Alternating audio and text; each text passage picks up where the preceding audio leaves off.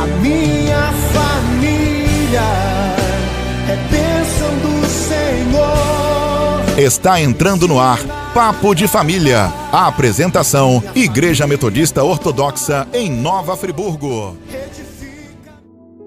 Bom dia, meu amado, bom dia, minha amada. Estamos mais uma vez aqui no Papo de Família. Eu sou o pastor Eduardo Faris, estou aqui com a minha esposa, pastora Caroline Faria. Bom dia, pessoal, como vocês estão? E mais uma vez juntos nós vamos estar conversando sobre a palavra de Deus, sobre família, sobre assuntos pertinentes a, ao nosso relacionamento familiar e essas coisas. E o tópico de hoje está em Ruth, livro de Ruth, capítulo um, versículo dezesseis. Pastora, será que você pode ler? Posso sim. Vamos lá, pessoal.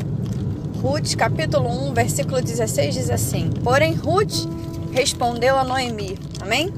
Não me proíba de ir com a senhora, nem me peça para abandoná-la. Onde a senhora for, eu irei, e onde morar, eu também morarei. O seu povo será o meu povo, e o seu Deus será o meu Deus. Olha só, gente. Temos uma passagem aqui muito conhecida, né? É muito importante dentro do contexto bíblico, porque Ruth, lá na frente, ela vai ser, é, vai ter um filho com Boaz. Boaz, esse filho vai ser a descendência de Jessé. Jessé é pai do rei Davi. Rei Davi, descendência, ascendência, na verdade, de Jesus Cristo. Então nós entendemos que Ruth está na linhagem aí do parentesco de Jesus Cristo, nosso Senhor e Salvador. Então a gente consegue entender que a promessa que Deus fez a Abraão, que através da família de Abraão todas as outras famílias seriam abençoadas, e a mesma promessa foi feita a Davi, e a mesma promessa através de Jesus Cristo, quando somos adotados por Deus e aí nos tornamos filhos de Deus, Ele nos deu o poder para sermos filhos de Deus, recebemos então essa promessa e somos abençoados também. Mas existe um contexto familiar nessa passagem que eu acho que vale muito a pena nós estávamos conversando.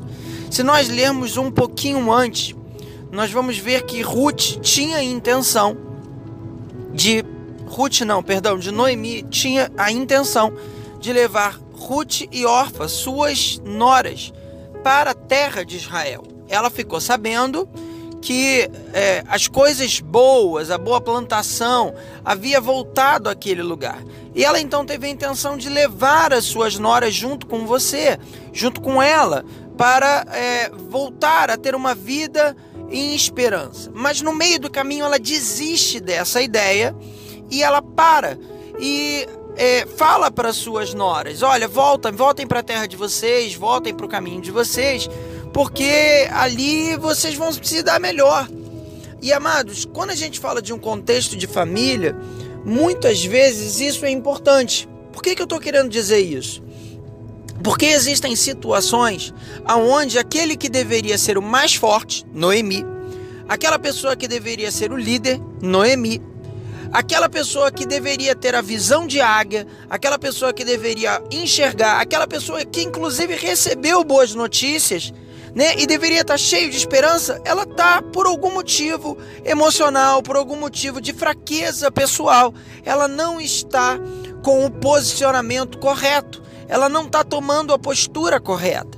E muitas vezes, em vez de nós, família, É, filhos ou até liderados dessa família, entendermos que nem todo mundo vai estar passando por situações boas em todo o tempo, nós às vezes vamos lá e julgamos, culpamos, jogamos um peso de responsabilidade que não adianta nada, brigamos exigindo posturas sobre é, a vida daquela pessoa que, em vez de ajudá-la a tomar a atitude certa, na verdade não ajuda nada.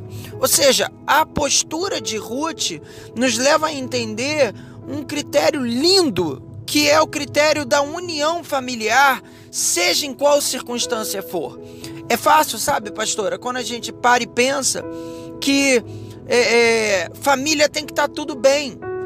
sabe? Que o marido tem que estar sempre forte, que a esposa tem que estar sempre de cabeça erguida, que os filhos têm que estar sempre obedecendo. Mas não, às vezes alguém da família, seja quem for essa circunstância, vai falhar, não vai estar bem, não vai estar numa situação legal. Mas as outras pessoas da família têm que ter uma posição igual a de Ruth. Olha, o teu Deus é o meu Deus, o teu povo é o meu povo, você é minha família. Aonde você estiver, eu estarei também. Ou seja, o teu destino é o meu destino. Isso é família. Família é estar bem, juntos, no momento onde está tudo legal, onde a pessoa está forte, mas é estar junto também no momento onde a pessoa falha. Como marido, pastora, você pode é, é, dizer que nem sempre eu fui o melhor marido. E eu tenho humildade para assumir isso. Mas muitas vezes eu precisei da sua ajuda como esposa para, num momento ruim de posicionamento, num momento ruim de, de fraqueza espiritual ou de fraqueza emocional, você esteve do meu lado. E isso fez toda a diferença na criação dos nossos filhos, na cumplicidade do nosso casamento, né? E todas essas questões. Então, é... fala um pouquinho, pastor, eu, tenho, eu falei demais até agora, mas fala um pouquinho sobre essa circunstância, do permanecer do lado, mesmo quando tudo não vai bem. Bom dia, pessoal. É, eu acho que a primeira coisa que tem que ter no nosso coração, e aí como pessoa, sendo você o papel que você encontra-se como esposa, como filhos, ou como marido, ou até mesmo como nora, como sogra, né? O caso aí de Noemi e Ruth, é a não desistência, né? A palavra de Deus, ela fala muito na perseverança, na persistência, de que o reino de Deus ele é ganho por esforço. Então, nada nessa vida ele vai, nada, nada nessa vida vai ser fácil. Tudo vai depender de nós, uma, um, um esforço, uma perseverança, a não desistência. E o que eu vejo hoje em dia são famílias que desistem de serem famílias por dificuldades bobas, banais, que poderiam ser tratadas através de seus pastores ou tratadas através mesmo de psicólogos, terapias de casais ou terapias familiares, porque não existe só terapia de casal, quando há problema com, é, não somente conjugal, mas com pais, com filhos, existem terapias de familiares que são ótimas para que sejam resolvidas ali conflito. Mas o que, que eu vejo hoje? Pessoas que desistem.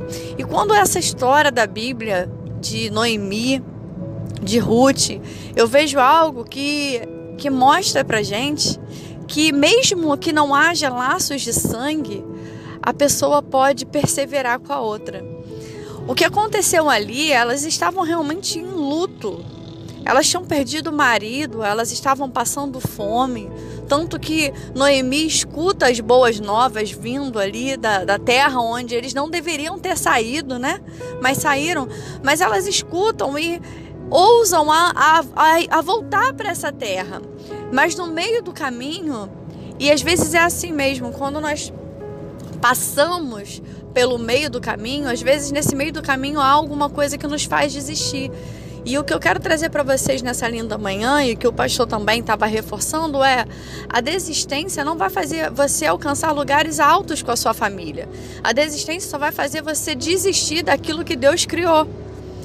Então não desista, não, não seja é, uma pessoa que não persevera, não seja uma pessoa que é, é desleixada, deixa os outros para trás, é desleal, né? Uma pessoa que deixa a outra para trás, ela é desleal, ela não sofre, né? Quando a Bíblia fala alegrais com que se alegram e chorai com que choram, ela está exatamente dizendo que você precisa estar junto ali.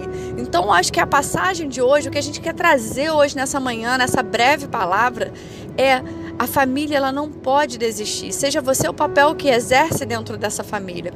Se um está fraco, que o outro esteja forte para que não haja desistência. Mas que vocês lutem junto, que vocês perseverem junto, que vocês utilizem da oração para que vocês ganhem a força em Deus, para que vocês alcancem um lugar é, sobre a maneira especial. E nessa linda manhã, nós abençoamos você, família, com essa palavra dizendo, não desistam. Não desista, Deus abençoe vocês.